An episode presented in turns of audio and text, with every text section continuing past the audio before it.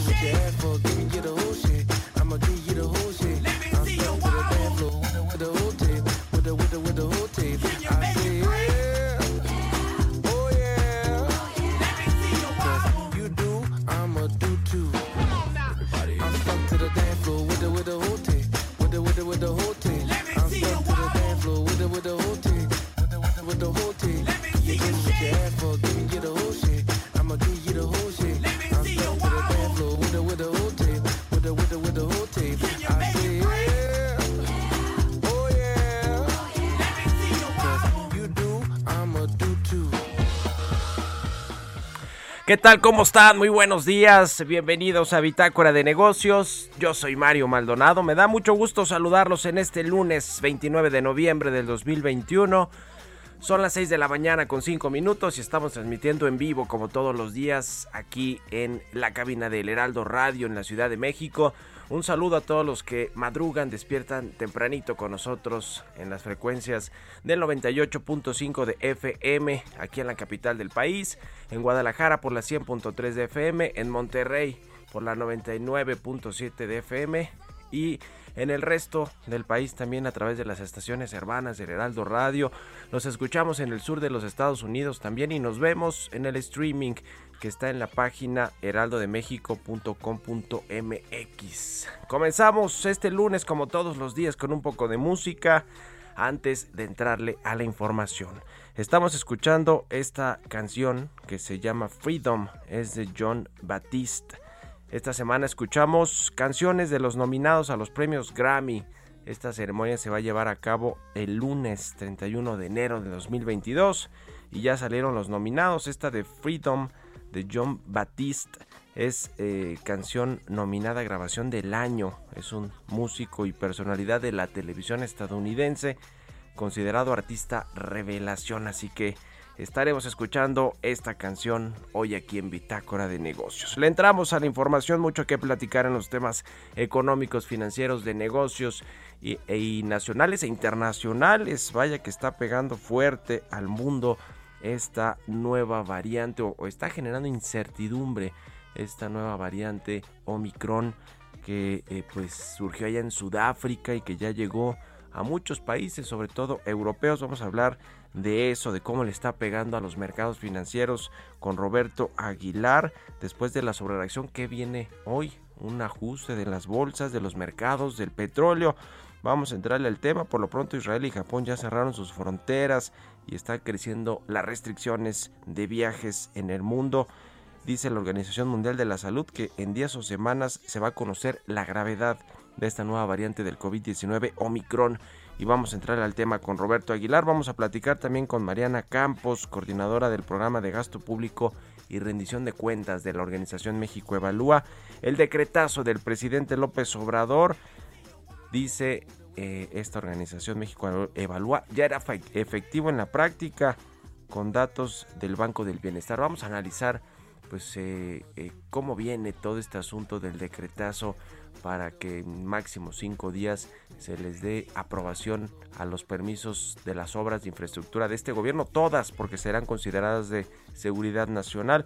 Vamos a hablar además con José Sosaya, presidente de la Asociación Mexicana de la Industria Automotriz, sobre pues, los autos eléctricos, lo que viene con el plan de Joe Biden y estos créditos fiscales para autos eléctricos, lo que sucede aquí en México, nuestra realidad con los autos eléctricos, que bueno, pues vamos mucho más lento, lentos que otros países o que el mundo en general, pero es una transición que se, que se hará eh, efectiva en el mediano plazo, quizá en el largo plazo para México, pero que pues es impostergable.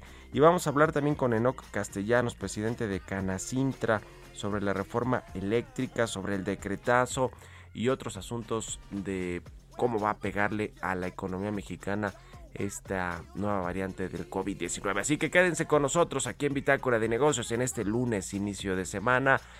Comenzamos como siempre con la mejor energía, poniéndole buena cara a los lunes. Y nos vamos con el resumen de las noticias más importantes para comenzar este día con Jesús Espinosa.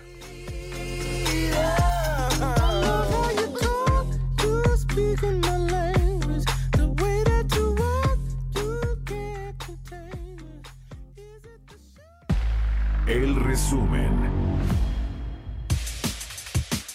Valentín Díaz Morado, presidente del Consejo Empresarial Mexicano de Comercio Exterior, señaló que las oportunidades que genera el tratado entre México, Estados Unidos y Canadá no se aprovecharán si los inversionistas observan que en México cambian las condiciones, hay inseguridad y falta de respeto al Estado de Derecho.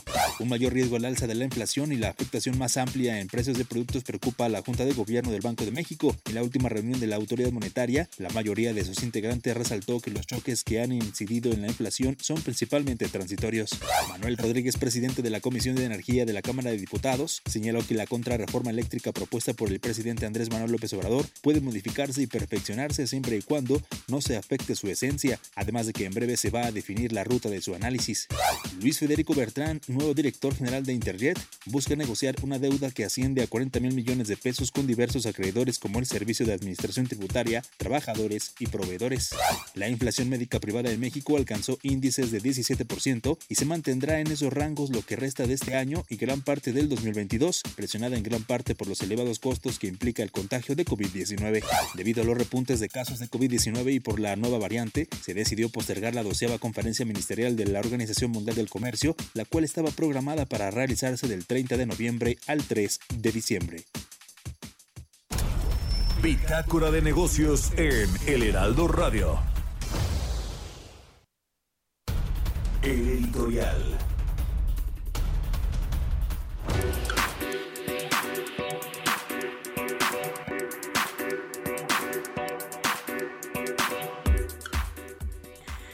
Bueno, pues eh, la nueva variante del COVID-19 que no se sabe todavía pues el efecto que tiene si las vacunas que se han aplicado en el mundo contra el coronavirus son efectivas contra esta variante, esta nueva cepa de Omicron que le está pegando al mundo, ya le decía, surgió en Sudáfrica y prácticamente todos los viajeros provenientes de ese continente están siendo restringidos eh, o su acceso está siendo restringido en países como Europa, en países de Europa, en Estados Unidos, en Canadá y en eh, muchos otros. Ya le decía el caso de Israel que de plano cerró las fronteras a los viajeros internacionales.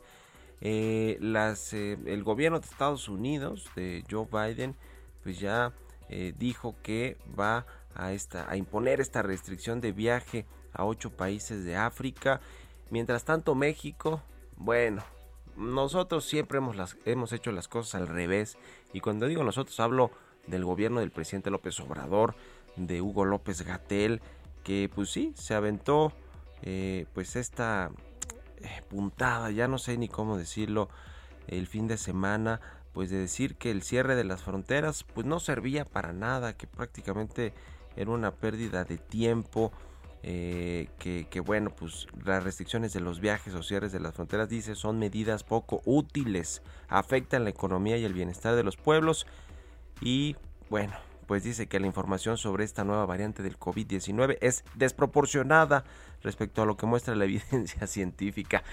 Bueno, pues Hugo López Gatel, como siempre, siendo polémico, pero además, pues demostrando ignorancia, ¿no? Porque pues ahora, ahora resulta que Hugo López Gatel, pues eh, sabe más que el resto del mundo de los científicos, eh, de los expertos. Lo cierto es que mientras todo eso sucede en el mundo, en México, el miércoles, el primero de diciembre, el presidente López Obrador va a hacer una celebración en el Zócalo Capitalino, en la plancha del Zócalo Capitalino.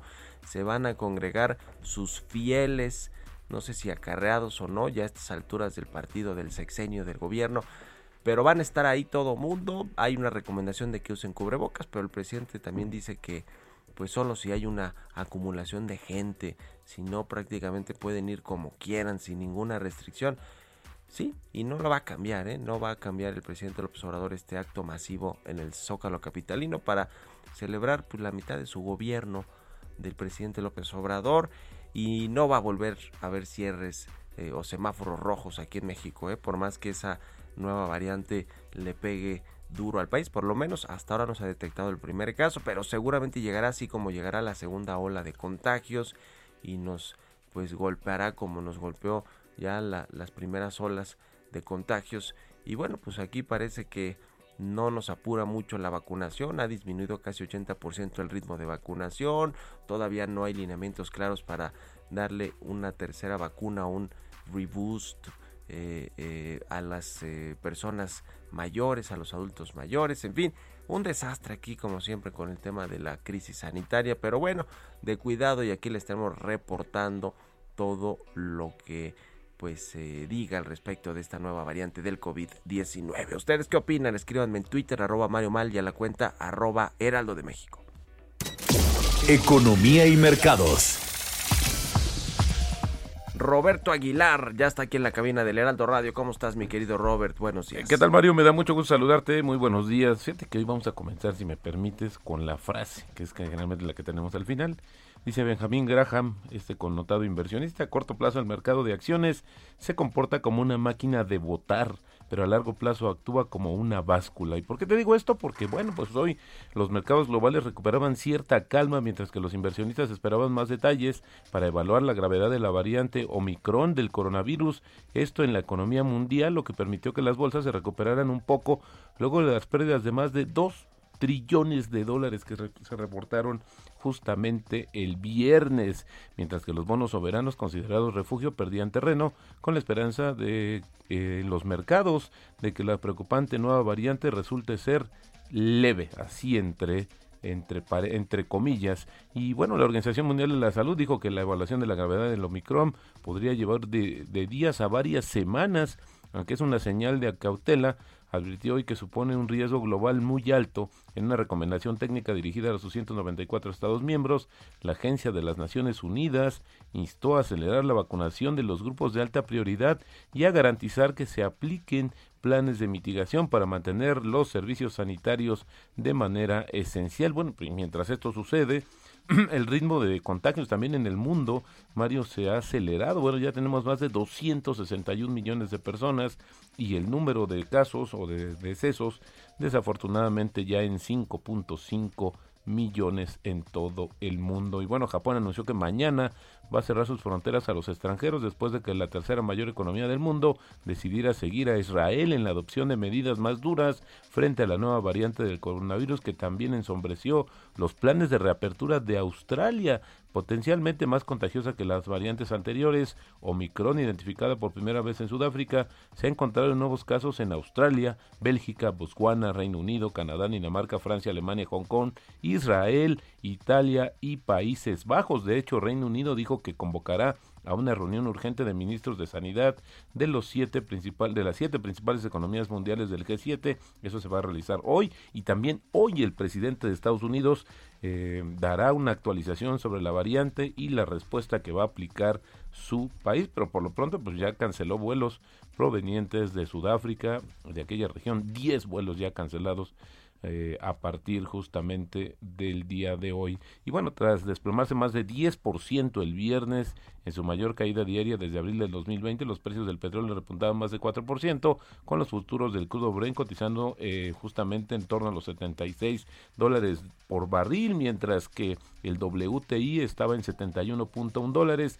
Las especulaciones sobre la posibilidad de que los países miembros de la OPEP Plus interrumpan el aumento de la producción en respuesta a la propagación de la variante Omicron ayudaban también al repunte del precio. Y de hecho, la OPEP va a trasladar dos reuniones de expertos técnicos a finales de esta semana, a fin de que los comités dispongan de más tiempo para evaluar el impacto de la nueva variante del coronavirus en la demanda y los precios del petróleo. La confianza económica de la zona euro, Mario se dio a conocer, se redujo en noviembre en línea con lo que se anticipaba según los datos oficiales, ya que los consumidores se mostraron menos optimistas y recortaron sus expectativas de inflación, aunque las previsiones sobre los precios de venta de los fabricantes alcanzaron un nivel récord. Y bueno, fíjate que los compradores estadounidenses gastaron un poco menos en línea, esto en el Black Friday en este año y muchos se aventuraron a regresar a las tiendas a pesar del temor del coronavirus, la escasez de suministros y los esfuerzos de las cadenas minoristas para alentar las compras navideñas anticipadas. Por primera vez el gasto en línea eh, en este viernes negro, tradicionalmente uno de los días de compras más importantes del año, bajó, revirtiendo el crecimiento de los últimos años. Y pues esto tendría un poco de lógica ante las restricciones que había el año pasado, pues hoy muchos de los consumidores decidieron salir a la calle, a las tiendas y esto pues ya tuvo repercusiones en las compras en línea. Y el tipo de cambio, Mario, fíjate que en estos momentos está cotizando en 21.90. Así es como está cotizando. Con esto ya tenemos una depreciación en el mes de 6.6%, pero fíjate que en el año ya superamos la depreciación del 10%, 10.2 es la depreciación acumulada del tipo de cambio que hay que comentar que justamente el viernes marcó un nivel eh, máximo eh, justamente del año en 22.15 fue el nivel que marcó el tipo de cambio. Pues está fuerte la volatilidad, mi querido Robert, y si eso, la volatilidad internacional, si eso le sumamos lo que pasa aquí en México, pues ahí están los resultados. Totalmente, totalmente de, acuerdo. Sí nos afecta. Gracias, Robert. Al contrario, muy buenos días, Mario. Nos vemos al ratito en la televisión. Sigan a Roberto Aguilar en Twitter, Roberto AH, y al ratito a partir de las 7 en el canal 10 en las noticias de la mañana. 6 con 20 minutos. Vamos a otra cosa. Mario Maldonado en Bitácora de Negocios. Vamos a platicar con Mariana Campos, coordinadora del programa de gasto público y rendición de cuentas de México Evalúa. ¿Cómo estás, Mariana? Muy buenos días. Muy buenos días, Mario. ¿Qué opinas del decretazo del presidente López Obrador que prácticamente pues ya será efectivo hasta que la Suprema Corte de Justicia lo declare inconstitucional después de las impugnaciones que ha habido, que parece ser que eso va para largo, pero tú, ustedes dicen que ya venía siendo efectivo en la práctica, por lo menos con los datos del Banco del Bienestar. Es correcto, Mario.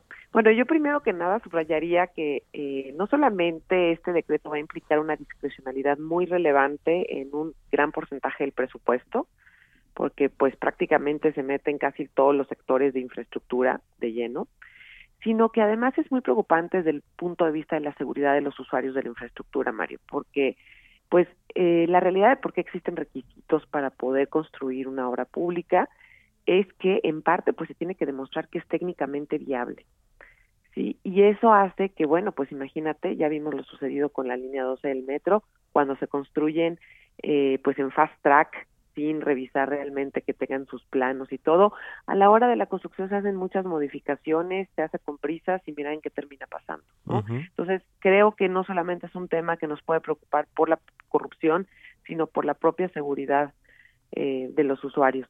Por otro lado, pues sí, como tú dices, está eh, esta, esta cuestión que hemos observado nosotros, que en realidad pues casi que el decreto ya estaba operando en muchos sentidos y lo notamos mucho con la obra del Banco del Bienestar. Esta obra eh, nos ha llamado la atención porque se le autoriza un presupuesto, pero se le se termina ejerciendo más de 10 veces su presupuesto. Es decir, se le autorizan eh, menos de 500 millones de pesos, pero termina ejerciendo 5 mil millones de pesos en el año. Entonces hay un descontrol tremendo en su presupuesto y esto pues muy posiblemente tiene que ver con que también es una obra con problemas de planeación, que no ha logrado concretar su planeación, pero ya se está construyendo. Y esto pues nos puede dejar ver lo que puede suceder si esto lo hacemos de manera generalizada.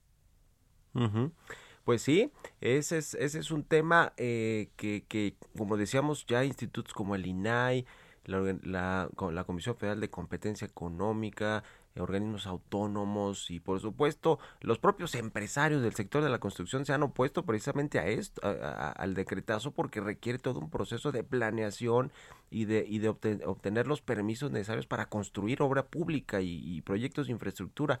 Incluso la, la, propia industria de la construcción está en contra de este decretazo. O sea, eso creo que ya nos deja claro que no lo ve nadie bien, ¿no?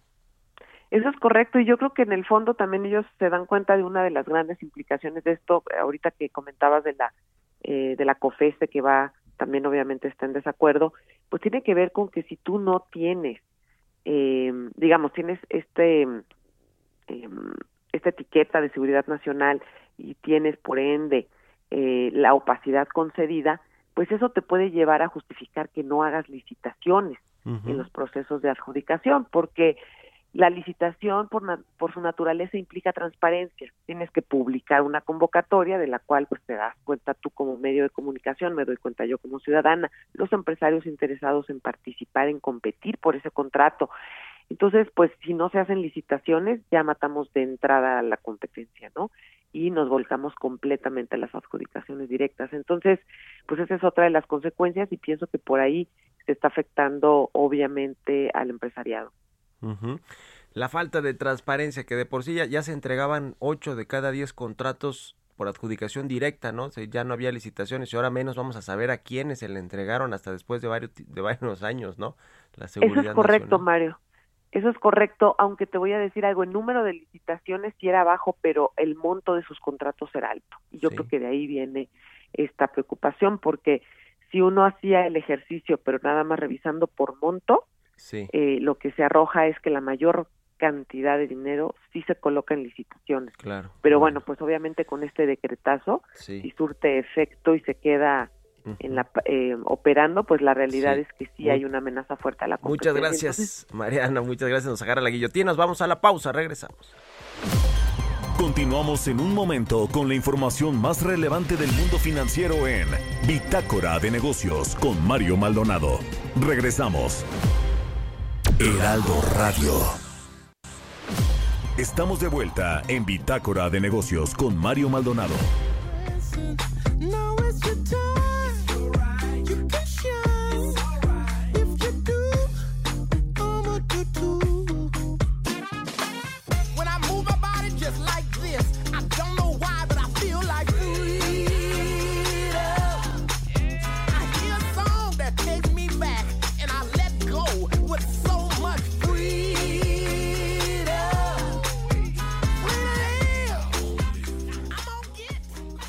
Ya estamos de regreso aquí en Bitácora de Negocios. Son las 6 de la mañana con 30 minutos, tiempo del centro de México. Regresamos escuchando música, un poquito de música antes de entrar a la información. Estamos oyendo una canción de John Batiste, se llama Freedom, a propósito de las nominaciones a los premios Grammy que van a entregarse el próximo 31 de enero del próximo año en Los Ángeles, California. Y esta es eh, una canción nominada a grabación del año de este músico y una personalidad de la televisión estadounidense John Batiste, considerado artista revelación.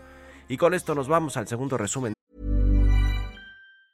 Many of us have those stubborn pounds that seem impossible to lose, no matter how good we eat or how hard we work out. My solution is PlushCare.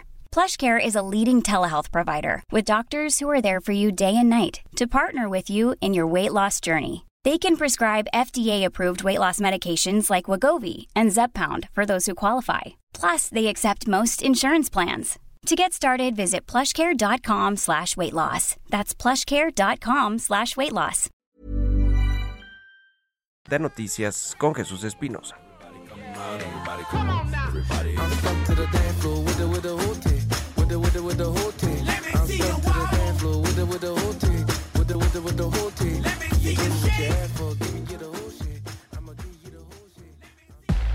El resumen.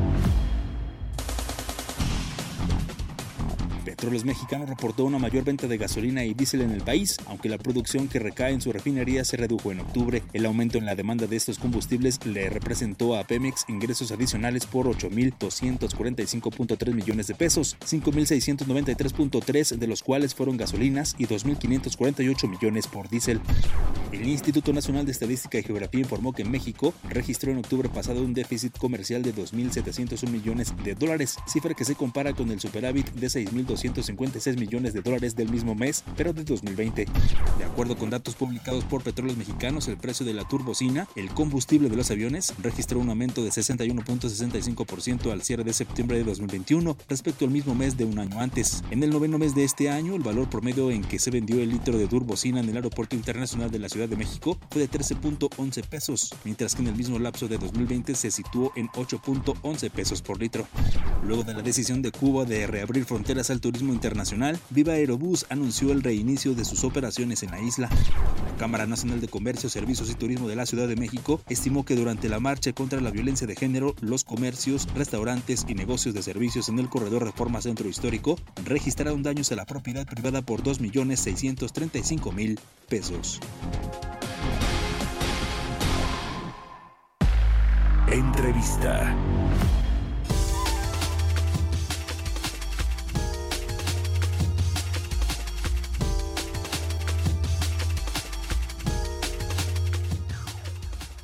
Y bueno, vamos a platicar, le decía con el doctor José Sosaya, el expresidente de la Asociación Mexicana de la Industria Automotriz. ¿Cómo estás, José? Muy buenos días.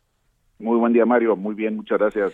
Pues eh, queremos platicar contigo sobre este plan de créditos fiscales para autos eléctricos allá en Estados Unidos, lo que pues eh, está echando a andar Joe Biden. Pero primero eh, un poco de, del panorama, cómo está la industria automotriz en México, con los datos recientes que han publicado allí en, en la mía y cómo está el contexto de las materias primas, los semiconductores. Danos una actualización, José, por favor, de cómo está la industria. Pues sí, como hemos platicado, eh, lamentablemente desde el año pasado, con motivo del COVID primeramente, pues hubo una uh, caída importante en la venta de autos. Eh, a principio de este año iniciamos una breve, una leve recuperación, pero los últimos tres, cuatro meses volvió a caer ahora más que nada motivado por el tema de la falta de semiconductores. Entonces, um, hemos tenido caída el mes pasado unos 20%, un poquito más. Confiamos en que esto que empieza en algunos lugares ya algunas eh, plantas a, a, regularizar ciertos suministros de semiconductores, eh, veríamos una mejora, creo yo, para el finales del primer semestre del próximo año o una regularización de los mismos en ese sentido. Y de, de, con respecto a los datos de cómo está la producción y todo ese asunto, ¿para cuándo están viendo la un restablecimiento más o menos de los niveles previos a la crisis? Mira, para los niveles previos a la, a la crisis, creemos, te, te, reitero, que para el segundo semestre del próximo año probablemente ya pudiéramos recuperar esos niveles, uh -huh. que ya venían hacia la baja. Lo que quisiéramos tender es a recuperar los niveles del 2016 por allá, que, que eh, la producción venía muy alto, ¿no? Y, y de ahí para arriba. Pero eso creemos que tardará unos todavía uno a lo mejor dos años para llegar hasta esos niveles, ¿no? Uh -huh. Y ahora sí el tema de, Estados Unidos, eh, ¿cómo ven todo este tema de los créditos fiscales, la compra de vehículos eléctricos? Que, que a ver, eso creo que es una realidad, ¿no? La industria está migrando, eh, quizá no tan rápido, pero sí ya está entrando al tema de la transición energética también en la industria automotriz con los autos eléctricos. Eh, y en Estados Unidos hay este plan de financiarlos a través de créditos eh, fiscales. ¿Cómo, ¿Cómo ve, por qué le temen pues a, la, a, este, a este programa que tienen allá en Estados Unidos? Sí, mira, eh, como sabes bien, eh, la industria automotriz eh, va a migrar hacia autos eléctricos totalmente entre el año 2030 y 2050. Es un compromiso de toda la industria, no es de una marca, es de todas. Y no solo en la fabricación de autos, sino en la energía que utilicen para fabricarlos, ¿no? Este, o sea, autos eléctricos fabricados con energías, energías limpias. En torno a eso, pues empieza a, en el mundo a vislumbrarse quiénes serán los proveedores de todas estas autopartes eléctricas para los vehículos y quiénes estarán fabricando los vehículos. Y en medio de esto surge precisamente esta decisión del presidente Biden de crear incentivos fiscales a la compra de autos eléctricos hechos en los Estados Unidos, lo cual sentimos que va en contra de lo estipulado en el Tratado de México, Estados Unidos y Canadá, hemos manifestado esta esta opinión abiertamente incluso eh, tuvimos pláticas con el embajador de México en Washington y México tuvo su postura muy clara también el gobierno mexicano a través de cartas enviadas a los congresistas de los de los Estados Unidos en ese sentido no Estados Unidos ha determinado un apoyo hasta 12.500 dólares a la compra de estos vehículos eh, que van desde 7.500 hasta 12.500 dependiendo si todas si la batería fue hecha toda en Estados Unidos etcétera no creemos que, eh, es discriminatorio pero no solo México Canadá ha, también manifestado su opinión eh, y otros países firmaron una carta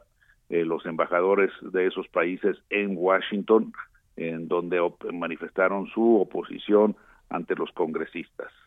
Uh pues sí, esta iniciativa está incluida en el plan Build Back Better del presidente Joe Biden, que ya deseamos este crédito fiscal para vehículos eléctricos reducirá el costo de un vehículo eléctrico que se fabrica en los Estados Unidos con materiales estadounidenses y mano de obra de los Estados Unidos. Dicen que la reducción sería de 12.500 dólares para una familia de clase media. Esos son más o menos los datos que tienen allá. Por cierto, ¿no infringe algún tema de las reglas de origen que están ahí estipuladas en el TEMEC todo este asunto? Pues precisamente es a lo que nos referimos al ah, decir que va en contra de lo estipulado en el, en el TEMEC. Justamente que eh, habría que hacer un análisis mucho más profundo todavía pero sí, sí va en contra de ello y además pues motiva que empresas empiecen a plantearse el construir sus plantas dentro de los Estados Unidos para la fabricación de este tipo de autopartes o de vehículos completos. En México, por cierto, ¿cómo estamos en ese asunto de los autos eléctricos? Todavía es mínima la participación que tienen, ¿verdad? Estos vehículos en el mercado mexicano. Sí, sí, desafortunadamente ha sido muy baja todavía, estamos alrededor de tres y pico, quizá cuatro por ciento total de la venta, este, pero sabemos que esto es un proceso que lleva sus años, que se requiere del apoyo del gobierno federal para incentivar precisamente la compra de estos vehículos, que se requiere de trabajo conjunto también con las empresas privadas para crear la infraestructura necesaria para que estos vehículos puedan andar circulando. Y esto trabajamos y platicamos mucho todo el tiempo con el gobierno federal para establecer un programa de eh, que lleve a, a, la electromovilidad en los años 2030 para adelante, ¿no? Y José Sosaya, estamos platicando con el doctor José Sosaya, presidente de la Asociación Mexicana de la Industria Automotriz. Había un plan también de este fabricante de autos eléctricos Tesla para instalar una planta. Luego se decía que más bien tenía la intención de tener aquí sus, sus fábricas de litio, ¿no? De producción de litio para sus automóviles. ¿Cómo va ese tema? ¿Ustedes tienen alguna actualización? ¿Si se va a concretar o no esta inversión? Hablando un poco de precisamente de la construcción de, de plantas o de fábricas armadoras de estos vehículos eléctricos. Mira, sabemos que hay varias, varias empresas que están precisamente analizando y algunas ya han manifestado sus inversiones en México para la fabricación de autos eléctricos. De la marca que hablas, yo precisamente es la única marca de autos que no representamos, eh, porque no fabrican autos en México todavía. Entonces no, no tendría toda la información al respecto. y, y, y sobre lo que contiene la contrarreforma eléctrica en materia de litio, que es pues el la materia prima también para generar estas baterías ¿no? de electricidad que usan los autos y otros productos, pero el caso de los autos eléctricos que creo que es muy importante. Ustedes en la industria automotriz, en la mía, tienen ya alguna postura al respecto sobre lo que contiene esta contrarreforma en esta materia particularmente del, del, litio? Sí, pues también hemos manifestado preocupación en algunos temas de la, de la reforma eléctrica porque pareciera en algunas partes que va en sentido contrario de hacia dónde avanza la tecnología global, ¿no? La tecnología global va hacia energías limpias. Mi preocupación concreta es que eh, de llevarse a cabo en ese sentido y que no hubiera suficientes energías limpias en México, pues las empresas armadoras tendrían que buscar a dónde encontrar ese tipo de energía en otros países del mundo, ¿no? Sobre lo que han comentado ustedes con el embajador de México en los Estados Unidos, eh, en, torno a este programa de créditos fiscales para comprar autos eléctricos. ¿Qué, qué, cuál es la respuesta? ¿Ya hay mesas de diálogo? ¿Qué, ¿Qué, es lo que eh, se está trabajando ya para pues eh, evitar que esto suceda y que eventualmente se lleven hasta las inversiones que ya están aquí en México de las plantas de, de, de automóviles? Pues mira, lo, lo, que, lo que puedo decir, que he comentado, es que México ha tenido una postura muy clara, creo, y, que estamos de acuerdo con esta postura en oponerse a este tipo de, medidas y manifestar su preocupación con las mismas, ¿no? Eso es lo que te puedo comentar, que así lo comenté con el embajador. Pues estaremos pendientes a cómo va eh, pues desenvolviéndose todo este tema ya en Estados Unidos, en México y si tiene que ver algo con el TEMEC, ¿no? Que, es lo que ustedes están planteando también esa preocupación de que se, se infrinjan algunos de los acuerdos que se, que se hicieron en este, en este marco del, del Acuerdo Comercial México, Estados Unidos, Canadá. En fin, estaremos en contacto, si nos permites, José Sosaya, presidente de la VIA. Muchas gracias por estos minutos y muy buenos días. Muchas gracias, Mario, y muy buen día. Hasta luego. Hasta luego. El representante de la industria automotriz aquí en, en México, la Asociación Mexicana de la Industria Automotriz, que vaya que pues le ha, le ha llovido sobre mojado con todo este asunto, primero de la crisis que eh, dislocó todas las cadenas de producción y encareció las materias primas, por ejemplo el acero, ¿no? que es importante para la producción automotriz y muchos otros productos. Vino esta escasez de los semiconductores, luego aquí en México, pues la reactivación económica eh, no ha sido tan sólida.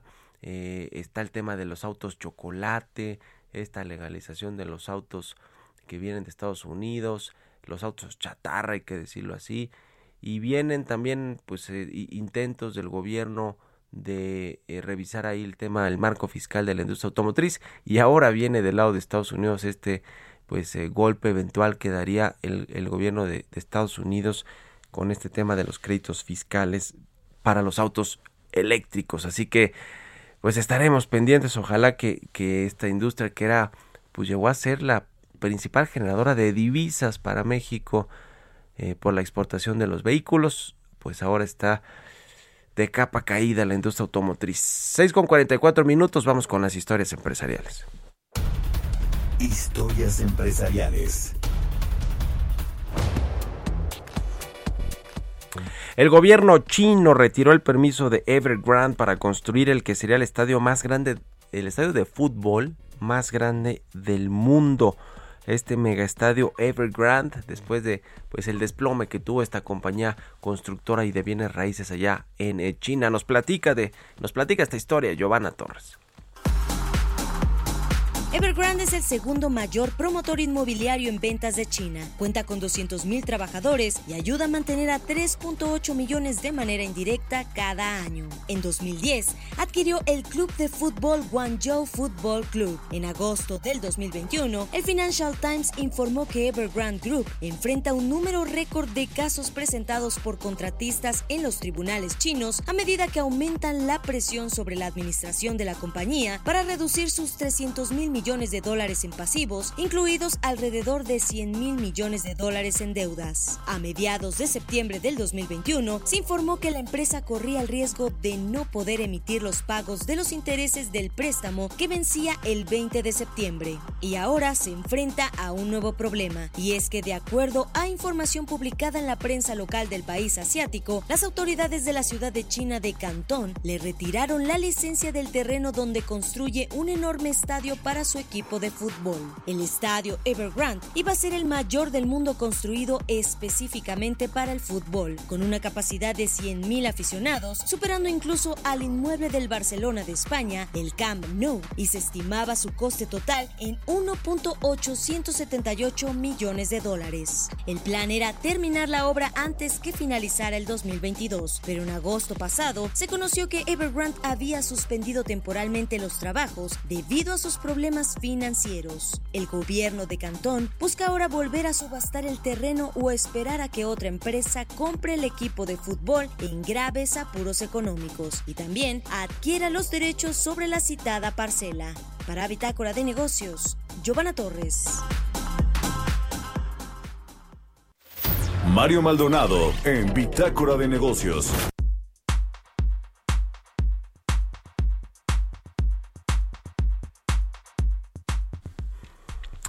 Bueno, pues está el asunto de la reforma eléctrica, todavía latente y candente, aunque ya se le bajó un poquito ahí el volumen por parte del gobierno federal, de los legisladores, de toda la 4T o considerados de este proyecto político del presidente López Obrador, me refiero a los legisladores de Morena, sus aliados, a los secretarios de Estado, todos estos spots en la radio, la televisión, en los medios de comunicación para pues tratar de validar y argumentar por qué se está queriendo hacer esta contrarreforma al sector eléctrico. Ha habido por el otro lado, por el lado de los empresarios, de los ambientalistas, de los expertos en el sector energético, de organizaciones como Greenpeace y en fin muchas otras más no se diga de Estados Unidos no de los congresistas de las empresas que han presionado al gobierno de Estados Unidos para que pues se reclame a México esta intención que tiene de vulnerar los contratos ¿no? que se firmaron en el sector eléctrico el embajador de Estados Unidos en México Ken Salazar ahora que vino esta cumbre de alto nivel entre los tres presidentes de del eh, triángulo del norte de esta región norteamericana, de México, Estados Unidos y Canadá, también se tocó el tema. Bueno, pues en medio de todo este eh, pues sobresalto que sigue generando la contrarreforma eléctrica, la Canacintra ha dicho que representa un alto riesgo además a la seguridad energética. Se dice que pues eh, además de que pues va a ser México menos competitivo, va a tener una transición energética mucho más lenta o se va a frenar de plano con esta contrarreforma eléctrica, pues además tiene un riesgo de para la seguridad energética esta intención que tiene el gobierno de cambiar las reglas de cómo se despacha la energía eléctrica y de darle, devolverle este monopolio completamente a la Comisión Federal de Electricidad. Eh, y bueno, pues sí, eh, estamos viendo a ver si contactamos allá al presidente de Canacintra, no castellanos, con quien tenemos ahí una, una entrevista pactada. Eh, pero bueno, lo que dicen ellos es que esta reforma eléctrica está en contra del uso de las nuevas tecnologías y de las tendencias internacionales para lograr reducir la contaminación ambiental al grado de generar cero emisiones contaminantes a nuestro ambiente. Es un tema el asunto medioambiental porque además México va en contrasentido de cómo van los otros países y además, y hemos platicado aquí mucho del tema, eh, pues estaría también vulnerando los acuerdos como el acuerdo de París, como los que se tomaron en esta COP26 en materia de eliminación de partículas contaminantes a la atmósfera de dióxido de carbono que a pesar de que en la CFE y en el gobierno del presidente López Obrador dicen que esta contrarreforma eléctrica sí está contemplando la, las energías verdes, las energías limpias a través de pues eh, la producción de electricidad de las hidroeléctricas, van a echar a andar las hidroeléctricas y, y otras plantas que tienen eólicas eh, y demás, pues eh, no se ve claro. La verdad es que la mayoría de las plantas de la CFE son a base del carbón, del combustóleo, son altamente contaminantes y, y eso es lo que están viendo los ambientalistas, como le decía, no solo en México, en el mundo, en el extranjero. Eso es lo que le preocupa a Estados Unidos. El Departamento de Energía de Estados Unidos elaboró ya una eh, también un, un, análisis sobre lo que generaría de consecuencias esta contrarreforma eléctrica y básicamente decía más contaminantes, más emisiones contaminantes a la atmósfera, menos competencia, por lo tanto precios más caros, más posibilidad de apagones, de interrupciones en el servicio eléctrico y por supuesto pues espantaría la inversión extranjera y la inversión privada en el, en el sector, que es lo que quiere el gobierno del presidente López Obrador.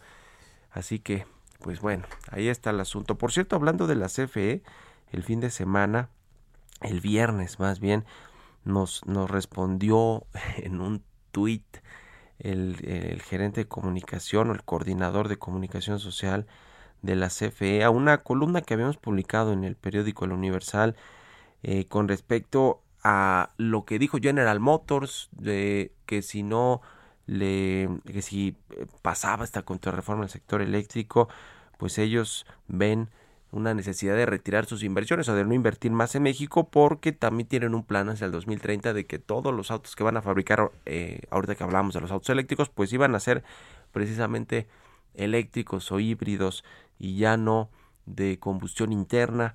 Y pues en medio de esto, la verdad es que hay muchas empresas que eh, pues consideran, estarían considerando eso, ¿no? Pues ya no invertir en México o salirse de México porque simplemente sus planes y sus compromisos con sus inversionistas y de acuerdo a los planes medioambientales que hay firmados con sus países, pues no les da a operar en México con una reforma eléctrica que es contaminante y sucia. Lo que dice el eh, gerente de coordinador de comunicación social Luis Bravo Navarro, a una columna que publicamos con respecto a la desbandada de empresas y de inversiones por la contrarreforma eléctrica, es que pues este esquema de autoabasto no es el problema, las sociedades de autoabasto, pero le llama maliciosas, dice que se valen de muchas empresas para no pagar por el uso de la red, afectando a los usuarios finales. Bueno, le fue como en feria a Luis Bravo Navarro en su respuesta que vaya que las respuestas de muchas oficinas de comunicación social de este gobierno, empezando por Jesús Ramírez, por supuesto, que es el más ideologizado, el que dice que, que, es el productor del show o de, o de, o de la conferencia de prensa más vista en México, eso es lo que dice Jesús Ramírez.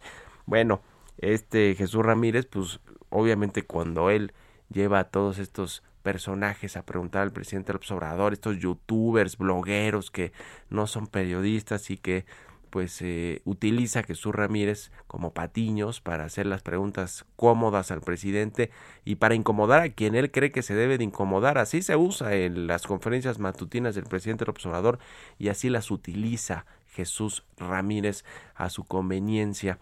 Eh, por cierto, se publicó en la jornada el domingo el sábado, me parece, el domingo, creo que el domingo fue la portada de 8, hablaba de cinco empresas que, eh, dejando ya el tema de, de, la CFE, que bueno, estas respuestas parecen más ideológicas y ideologizadas que técnicas, pero vamos a dejar eso.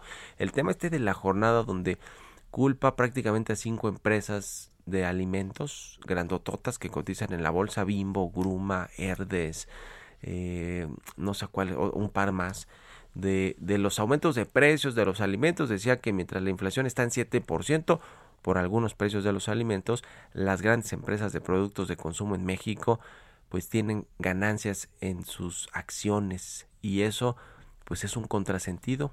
Eso es lo que dice. Lala y Bachoco son las otras dos. Bimbo, Herdes, Gruma, Lala y Bachoco, que han aumentado 20% su valor de capitalización. Mientras la inflación está en 7%, aguas con querer hacer un control de precios o que se les vaya a ocurrir porque eso de la jornada pues es la 4T y es Jesús Ramírez, que de economía pues sabe nada, pero pero pues tienen ahí la fuerza política. En fin, nos despedimos. Gracias por habernos acompañado este lunes aquí en Bitácora de Negocios. Se quedan en el Heraldo Radio con Sergio Lupita. Nos vamos a la televisión, al canal 10, a las noticias de la mañana. Y nos escuchamos aquí mañana tempranito a las 6. Muy buenos días.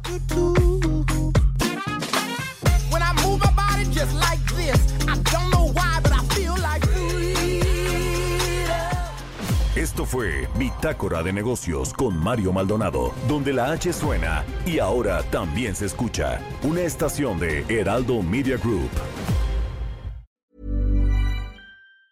Mom deserves the best, and there's no better place to shop for Mother's Day than Whole Foods Market. They're your destination for unbeatable savings, from premium gifts to show-stopping flowers and irresistible desserts. Start by saving 33% with Prime on all body care and candles. Then get a 15-stem bunch of tulips for just $9.99 each with Prime. Round out Mom's menu with festive rosé, irresistible berry chantilly cake, and more special treats. Come celebrate Mother's Day at Whole Foods Market.